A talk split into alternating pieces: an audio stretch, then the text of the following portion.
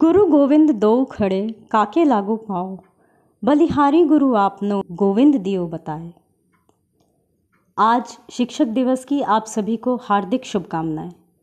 तो क्या आप जानते हैं हमारे पूर्व राष्ट्रपति डॉ सर्वपल्ली राधाकृष्णन, जो एक प्रकांड विद्वान व दार्शनिक थे, के जन्म दिवस को शिक्षक दिवस के रूप में मनाया जाता है। उन्होंने कहा था कि अच्छा गुरु वह होता है जो जीवन भर सीखता है, चाहे उसे अपने शिष्य से ही क्यों ना सीखना पड़े।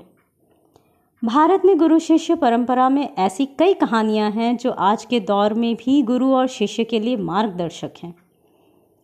शिक्षक दिवस के अवसर पर आज मैं आपको गुरु शिष्य परंपरा की एक ऐसी ही अद्भुत कहानी सुनाने जा रही हूँ, जो आज भी हमें कठिन चुनौतियों का सामना करने तथा गुरु के आदेश का पालन करने में अपना सर्वश्रेष्ठ योगदान देने का संदेश देती है।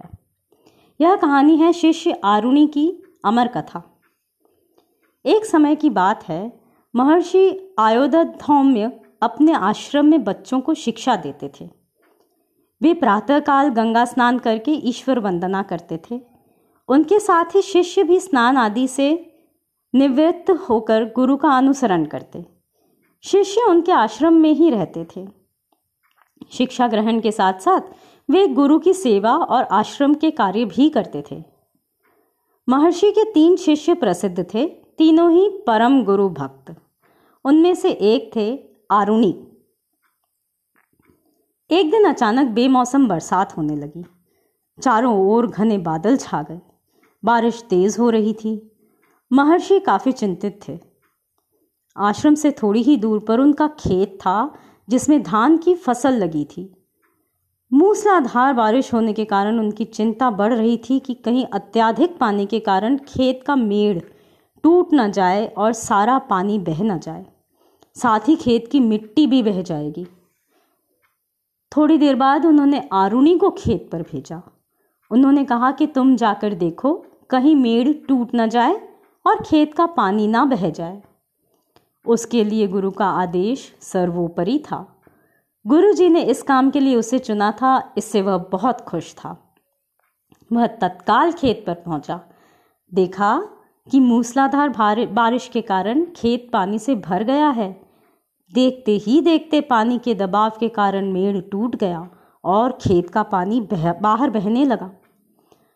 आरुणी टूटी हुई मेड़ पर मिट्टी रख रहा था ताकि पानी का बहाव बंद हो जाए, लेकिन बारिश रुकने का नाम नहीं ले रही थी। जब वह मेड़ पर मिट्टी रखता, पानी की तेज धार उसे बहा ले जाती। चुनौती कठिन थी। उसे समझ नहीं आ रहा था कि क्या करे। बार बार उसके कानों में गुरुजी का आदेश गूंज रहा था, खेत से पानी और मिट्टी बाहर ना चली जाए। काफी समय बीत गया। वह मेड़ पर मिट्टी रखने का काम कर रहा था, लेकिन मेड़ बार बार टूट जाता। फिर उसने सोचा कि वह क्यों न टूटे मेड़ पर लेट जाए, जिससे पानी और मिट्टी दोनों का बहाव रुक जाएगा। वह मेड़ पर लेट गया। पानी का बहाव रुक गया। देखते देखते रात हो गई और ना जाने कब उसकी आंख लग गई। अगली सुबह शिष्यों ने गुरुजी को बताया कि आरुणी अभी तक खेत से नहीं लौटा है। गुरुजी शिष्यों के साथ खेत पर पहुंचे तो देखा कि आरुणी मेड़ पर बेसुध पड़ा है। ठंड के कारण शरीर अकड़ गई है। उन्होंने उसके शरीर की मालिश की तो थोड़ी देर बाद आरुणी ने आंखें खोली। उसने गुरुजी से सभी बातें बताई तो उन्होंने उसे हृदय से लगा लिया। उन्होंने कहा कि आरुणी, तुम एक सच्चे गुरु भक्त हो। तुम्हें सभी विद्याओं का ज्ञान हो जाएगा। तुम्हारी गुरु भक्ति अमर रहेगी। वहीं आरुणी ने हमें बताया कि कठिन चुनौतियों से घबराना नहीं चाहिए है। उसका हल हमेशा मौजूद रहता है। चुनौतियों का मुकाबला करना चाहिए है। श्रोताओं, उम्मीद करती हूँ आपको मेरी ये कहानी आज के दिन अच्छी लगी होगी। फिर सुनेंगे ऐसी ही एक और कहानी। तब तक खुश रहिए, स्वस्थ रहिए।